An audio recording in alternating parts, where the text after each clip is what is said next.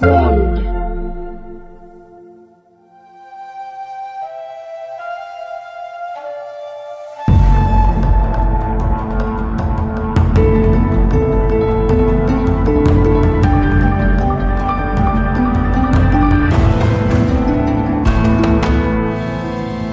Muhteşem 13. yüzyıldan herkese merhaba. Want Media Network Emirgan Stüdyosu'ndan sesleniyoruz sizlere. Bugün yanımda Fırat ve Sinan var. Hoş geldiniz arkadaşlar. Merhaba. Merhabalar. Geçen bölümde 13. yüzyılda Batı ve Doğu'nun durumunu biraz incelemiştik ve kahramanlarımızın Anadolu'ya nerelerden geldiklerine bakmıştık. Bu bölümde de kahramanlarımız Anadolu'ya geldiğinde nelerle karşılaştıklarını biraz inceleyeceğiz. İstersen senden başlayalım Fırat. Anadolu nasıldı 13. yüzyılda? İlk bölümde Eray'la Sinan çok güzel anlattı. Küçük bir ayrıntı var tabii orada. Hani İbn Arabi'nin nereden geldiğine bakıyoruz. Bilinen dünyanın en batısı. Moğolların nereden geldiğine bakıyoruz. O dönem keşfedilen bilinen dünyanın en doğusu. Bunların hepsi ve o aradaki insanların hepsi Anadolu'ya ayak basmış bütün milletler, bütün de ırklar, bütün ordular, bütün bilim insanları, filozoflar hemen hemen hepsi o dönem Anadolu'ya gelmiş. Anadolu deyince o dönem herkesin gelip ticaret yaptığı, bilim yaptığı, kendi dinini yaymaya çalıştığı, fethetmeye çalıştığı bir coğrafyadan bahsediyoruz. Genel olarak büyük bir kaostan bahsediyoruz. Hmm. Zaten tarihine bakınca çok kısa 30 saniyede özetlersek Büyük İskender doğuya saldırmış. Oradan Persler gelmiş batıya saldırmış. Oradan Roma gelmiş yine doğuyu ele geçirmiş. Oradan sonra İslam orduları güçle konsolide olunca Arap coğrafyasında bu sefer batıya hareket etmişler. Ondan sonra Haçlılar gelip yine doğuya saldırmış. Böyle devamlı birbirine saldıran, birbirini fethetmeye çalışan batı ile doğu arasında bir köprüyüz. Hani o en klasik tabiriyle biraz da yol geçen anıyız. Her geçen, her ticaret yapmak isteyen de gelip bir şekilde yolu düşüyor. Peki e, 13. yüzyılda her zaman olduğu gibi Anadolu'nun bir çekim merkezi olduğundan bahsettik ama tam 13. yüzyılda Anadolu topraklarının paylaşılması oradaki güç dengesi nasıl diye sorayım.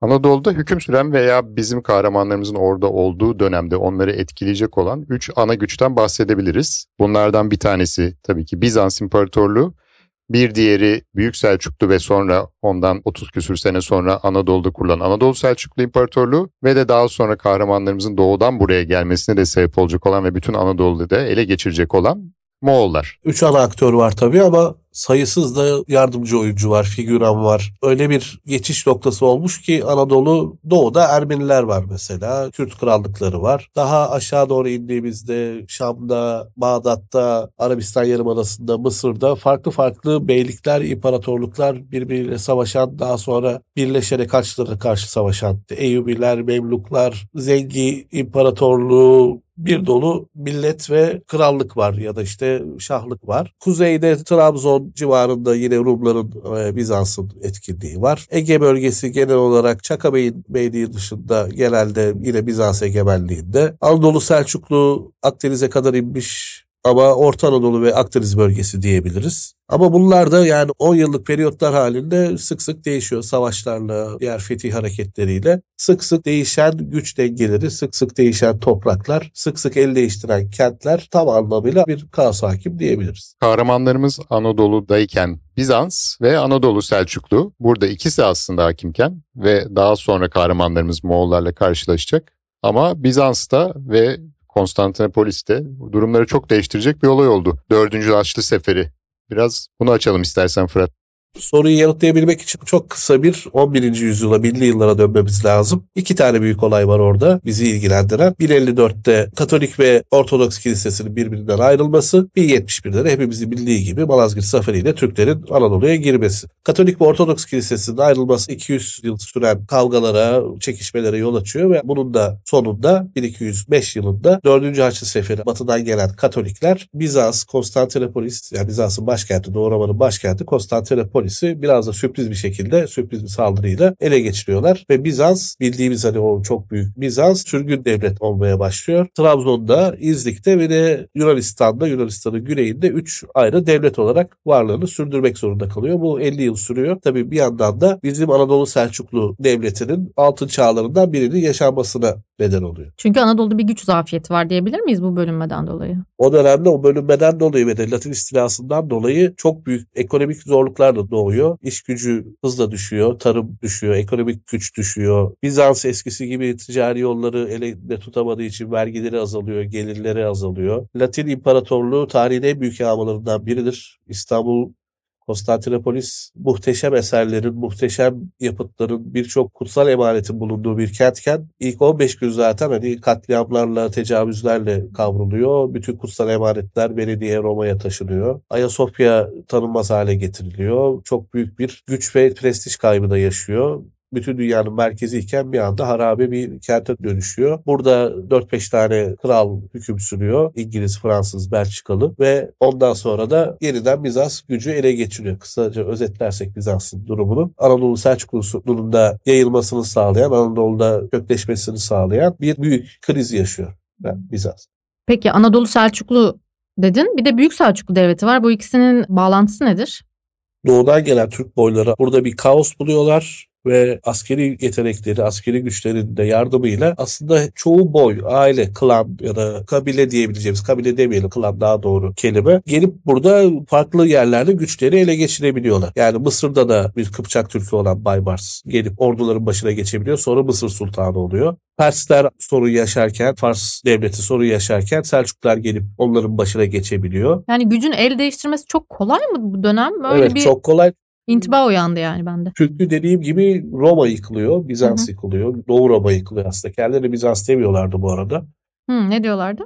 Nova Roma, Yeni Roma ya da Roma diyorlardı. Hı, Kendileri Romalı olarak görüyorlardı. hı hı. O güç boşluğu bilinen bütün dünya belli bir süre neredeyse bir yıl Roma'nın egemenliği altındaydı. O egemenlik girince büyük bir vakum doğuyor tabii. O gücü farklı insanlar dolduruyor. Bunlarda da Türkler komutanlık yetenekleriyle, askeri yetenekleriyle revaçta insanlar haline geliyorlar. Hı hı. Büyük Selçuklu ile Anadolu Selçuklu ve diğer hani Midolu Türk Beyliği'nden bahsediyoruz, boylardan bahsediyoruz. Bunlar henüz Osmanlı gibi saltanat kafasına gelmiş insanlar değiller, devletler değiller. Zaten buraya gelene kadar bizim bütün büyük devletler işte hani 16 Türk devletinden bahsederiz. Aslında ailelerin hüküm sürdüğü 3-4 kral, şah, padişah olarak devam eden ondan sonra da yine kardeş kavgalarıyla sona eren devletler. Selçuklu da yine taht kavgasından kaynaklı, kardeş kavgasından, kardeşlerin güçleri elinde tutmasından kaynaklı kavgalarla kopuyor. Ha, yani bu şey gibi mi? İşte bir marka var. Sonra kardeşler kavga ediyor. Öbürü onun önüne öz takısı koyup devam ediyor yoluna. Onun gibi mi bölünmeleri bunların da? Yani Evet. Büyük Selçuklu ve Anadolu Selçuklu aslında tek Selçukluydu da sonra kardeş kavgasıyla ikiye mi bölündü? Adidas ve Puma bölünmesi gibi anlatabiliriz. Yani o kadar basit değil tabii ama genelde bu bölünmelerin hepsi kardeşlerin arasındaki kavgalarla yaşanıyor. Anadolu Selçuklu da kurulduktan sonra 3-4 kez iç savaş yaşıyor. Hangi kardeş başa geçecek? Sorunlu bir konu her zaman. Dünyada da sorunlu bir konu.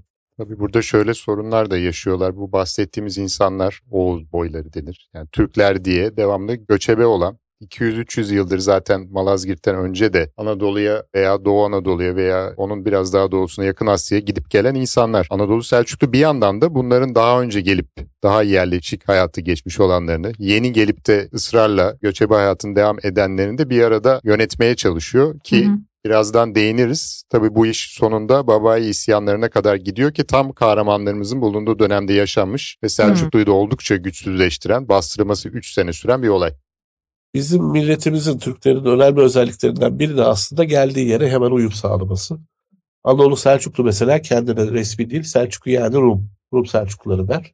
Yani geldikleri topraklar Roma, eski Roma olduğu için Hmm. kendilerini Rum, Romalı olarak tanıtırlar. Yani yine muhteşemlerimizden biri Mevlana Celaleddin Rumi'deki Rumi de Romalı demek. Hı hı. Böyle bir gelinen ortama, ticarete, ekonomiye, belki de savaş ortamına orada bir çekişme varsa hemen uyum sağlayıp hemen kökte salmışız. Anadolu Selçuklu demin bahsettiğimiz gibi Orta Anadolu'da yerleşmiş. İşte Malatya, Kayseri, Ankara henüz kasaba köy civarında, Konya, Karaman bunları ele geçirip uzun sürede elinde tutup kendi kültüründe giderek oluşturmaya başlamış.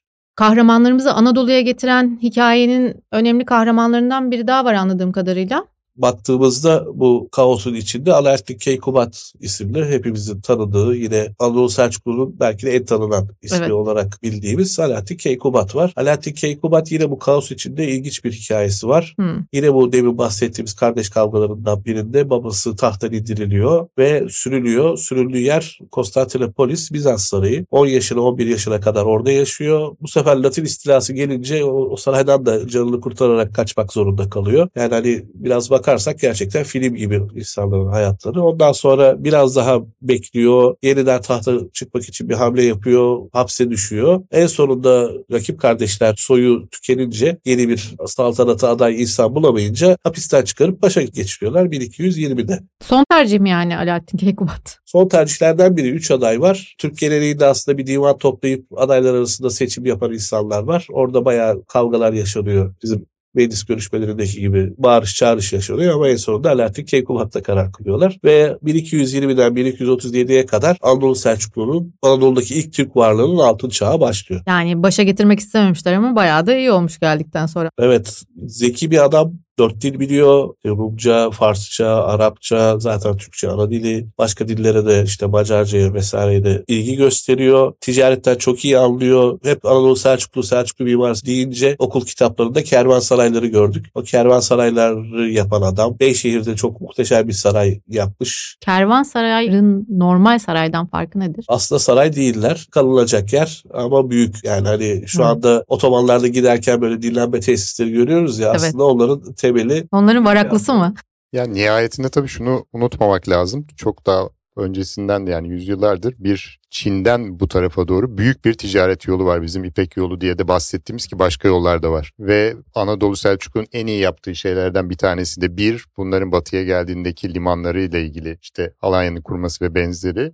İki kervansaraylar yaparak bu ticaret yollarını daha hem konforlu hem güvenli hale getirmek. Yani işin ucunda sonunda iş yine Ticarete paraya ve ticarete geliyor. Yıllardır Avrupa Birliği'ne girmeye çalışıyoruz. Alaaddin Keykubat, Venedik ve Fransızlardan vergiyi düşürmüş yüzde bir buçuğa. Ama karşılığında da Avrupa'da ticaret yaparken benim Türk tüccarlarım az vergi verir diye herhalde bir sene önce ilk Avrupa Birliği'ne giren Avrupa ile serbest ticareti imza atan sultanlardan biri. İlginç böyle. Yani bin yıldır mı Avrupa Birliği'ne girmeye çalışıyoruz? Evet aslında 1940'larda resmi başvuru yaptık ama yıllardır işte Venedik yoluyla, Ceneviz yoluyla Kendimizi bildik bileli. kendimizi bildik bileli hemen ortama uyum sağlama meselesi o zaman da başlamış. Peki Alaaddin Keykubat'ın bizim kahramanlarımızla nasıl bir ilgisi var? Daha sonra ismini çok duyacağımız Mecnunettin İshak diye bir bilge kişilik var. Onun da yardımıyla saydığımız daha işte programını yapacağımız muhteşemlerin büyük bölümünü aslında bizzat davet eden sarayında ağırlayan onlara dergahlar, medreseler açan insan da Alaaddin Keykubat 1237'de maalesef kuş eti yerken bir ziyafette hayatını kaybediyor ve bundan sonra da Anadolu Selçuklu ve o dönemki Türk varlığı ciddi bir inişe başlıyor. O inişin nedenlerinden biri aslında Moğollar. Keşke tıp da savaş teknolojisi kadar gelişmiş olsaydı. Bence de. Her kuşun eti yenmez diye. Buzdolabı yokmuş tabii. Penisilin olsaymış. Yenisinin olsaymış. O zaman hikayenin önemli bir aktörü de Moğollar. Evet ilk programımızda da anlatmıştık kahramanlarımız nereden geliyor? Bugünkü İspanya'dan, Mursiye dediğimiz Mursiye'den ve Sevilla dediğimiz yani güneyinden ve bir de daha önce çok belki irdelenmemiş Orta Asya'dan geliyorlar. Orta Asya'dan niye buraya geldiler Anadolu'ya? Mecbur kaldılar. Çünkü Moğolların daha sonra Avrupa'ya kadar devam edecek olan istilaları başladı. Orta Asya dediğimiz bu arada bugünkü Özbekistan'dan, Mevlana'nın da doğduğu yerlerden, Merv, Belk gibi çok büyük şehirlerden, Horasan'dan bahsediyoruz. Moğollar deyince ilk akla gelen kim oluyor? Tabii, Tabii ki ki. Cengiz Han. Cengiz Han kimdir? Biraz ondan bahsedelim. Moğollar bildiğiniz gibi göçebe kabileler, birçok kabile. Genelde aristokrasi yani kabile içerisinde soy hakim, liyakattan öte. Temüçin'in yani Cengiz Han'ın babası da bir kabilenin başındaki insanlardan biri. Hı. Ve bildiğimiz kadarıyla yine bu aristokratlar arası mücadele zehirlenerek öldürülüyor. Hmm. Ve Cengiz Han ve ailesi kardeşleriyle birlikte ölüme terk edilecek şekilde sürgüne uğruyorlar. Bu aşamada hayatta kalmak için tabii çok dramatik birçok şey yaşansa da Cengiz büyüdükçe ve bu şartlardan dolayı kuvvetleniyor. Aristokrasinin başına getirdiğinde bildiği için belki buna sadece bir nefret veya intikam denmez ama Hı hı. yönünü liyakattan yöne çeviriyor. Hiç soylu olmayan veya o ailelerden gelmeyen güçlü ve yerini hak eden insanlardan ufak ufak kurduğu orduyu oluşturmaya başlıyor. Nepotizme savaş mı açıyor? Evet evet kesinlikle öyle. Tabii daha sonra biraz filmi hızlı ileri sararsak Cengiz Han kabileleri birleştiriyor, birleştiriyor, daha da büyüyor. Çok etkili bir orduya sahip oluyor ve sonunda 1206'da büyük Moğol İmparatorluğunu kuruyor. Büyük bir ordu derken ne kadar büyük? Hem Moğollar hem Uygur Türklerinden oluşan Hı. ve bu işlerin başlangıcındaki saldırıda yeri geldiğinde 150 bin kişiye kadar çıkabilen Vay. büyük bir atlı, hızlı bir ordudan bahsediyoruz. Hı hı. onlu, yüzlü, binli rakamlarla birliklerin oluşturulduğu, Uygur Türkçesiyle devasa bir coğrafyada bilginin ve haberleşmenin çok hızlı yapıldığı, gayet teknik olan ve dünyanın gerisinde kalan birçok yerleşiğin de baş edemediği bir yapı var. Ama tüm bu hikayelerin başında işi Anadolu'ya doğru getirirsek, kalkıp da batıya doğru biz gidelim diye bir ajandayla yola çıkılmadı. Cengiz Han'ın imparatorluktan sonra en çok savaştığı daha çok Çin'deki hanedanlardı. Fakat bir küçük olay her şeyi küçük demeyeyim ama bir olay, beklenmedik olay her şeyi değiştirdi. Nedir o? Batıdaki komşusu bugünkü Hazar Gölü'nün daha güneyini İran olduğu bölgeye düşünelim. Harezmi yani Harezmi Şahların olduğu yer. Evet. Daha önce yapılmış bir heyet ziyaretini iade ziyaret olarak kendi heyetini gönderdiğinde Hı hı. dönüş yolunda Otrar kentinde oradaki komutan İnalçuk tarafından hepsi öldürülüyor. Mallarına el konuluyor. Yine Cengiz Han o barbar bildiğimiz hemen geriye bir hücuma geçmiyor tabii. O zaman Kutbettin'den yani Harizm'in şahından bir özür diliyor. Bu özür de gelmediği zaman Özür işte bekliyor. Evet bir özür bekliyor, bir karşılanmasını bekliyor bunun. Fakat karşılık olumlu olmadığı zaman o zaman diplomasiyi bir kenara bırakıyor. Moğollardan, Uygur Türklerinden 150 bin kişilik bir orduyu Otrar'a, İnalçu'yu bulup intikamı başlatmaya gönderiyor. Ve bulmasıyla birlikte de gözünden ve ağzından eritilmiş gümüş dökülerek acımasız bir sonla karşılaşıyor. Ve o gün şey mi yazılıyor? Elçiye zeval olmaz sözü o gün mü yazılıyor? Evet bunlara çok dikkat ediyor Cengiz Han. Gerçekten ne dokunuyor ne kendininkiler dokunulduğunda birçok savaş sadece bu yüzden çıkmış. Hı hı. Tabii bunun başlamasıyla birlikte ha, neden barbar deniyor? Evet aslında onu sormak istiyordum. Dünya tarihindeki pek çok lider benzer acımasızlıkta olmasına rağmen neden Cengiz Han en çok barbar ismiyle anıldı? Evet yani en çok insanı öldüren kişi olduğunu tabii ki söyleyemeyiz ama 13. yüzyıldan bahsediyoruz ve Cengiz Han her girdiği, her fethettiği yerde toplu katliamda bulunmuyor.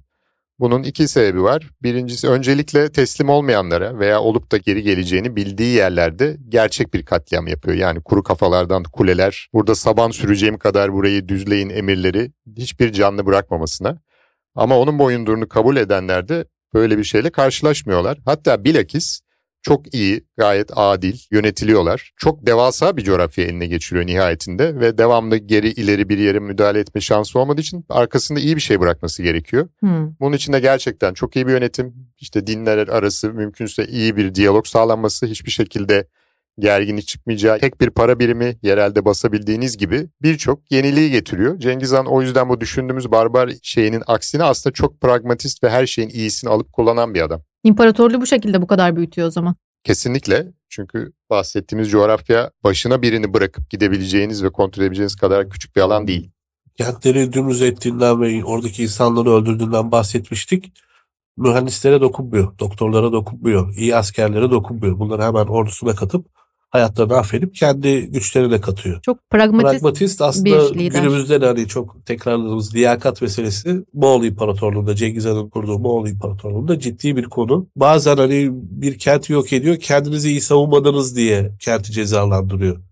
Bizim kahramanlarımızı ilgilendiren kısmına gelirsek tabii ki bu Harezm Şah'la olan ve sonra onu ve oğlunu kovalayıp bir intikam hareketine dönüşen saldırılar sonra Harezmi olan yani onun bölgesine de geliyor ve bunun tam ortasında da Mevlana'nın doğduğu şehir, kahramanlarımızın doğudan geldi dediğimiz bölge var. Eski şehir devletleri Merv var, Belk var.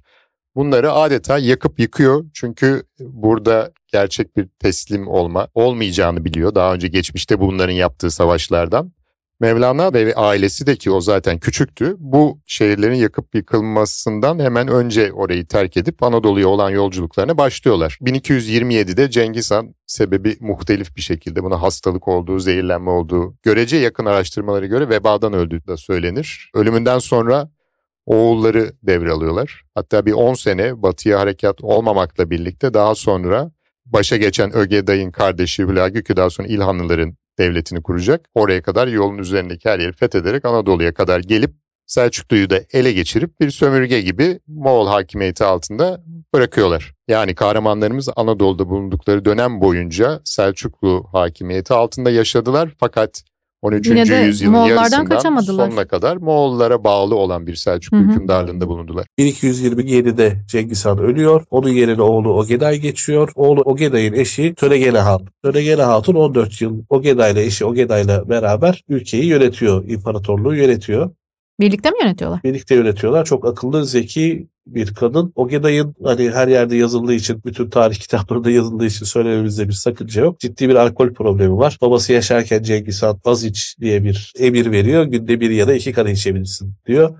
O kadehleri büyüterek, dev kadehler haline getirerek o sorunu da çözüyor. Ve maalesef 1241'de hayata gözlerini yumuyor. Ondan sonra 5 sene bir yeni imparator kim olacak çekişmesi var. Ve o 5 sene boyunca görevi devralan, birçok sorunu çözen ve Anadolu'yu da fethedilmesini sağlayan insan Töregene Hatun. Yani Hmm. 1243'te Kösele Ağa Savaşı ile Moğollar Anadolu'yu ele geçirdiğinde imparatorluğun başında bir kadın vardı. Evet. İlginç bir Güzel şekilde. Çok yakın bir danışmanıyla Fatma isimli İran kökenli ya da Tacik kökenli deniyor. Yakın danışmanıyla oğluna bırakıp Büyük Han'a bırakıp sarayına geri çekiliyor. Ondan sonra Büyük Han'ı saray çevresiyle dolduruyor. Her imparatorluğun inişe geçtiği alan en büyüdüğü, en Hı hı. dünyayı ele geçirdiği ama ondan sonra taht kavgalarının, kardeş kavgalarının başladığı alandır. Gidecek yer kalmayınca aşağı Gidecek doğru yer gidiyorlar. kalmayınca işte Güyük en yakın danışmanını, en yakın dostunu, annesini de öldürüyor. Ondan sonra da o da kahrından ölüyor. Töregene Hatun'u Instagram adresimizde de hikayesini Veriyoruz.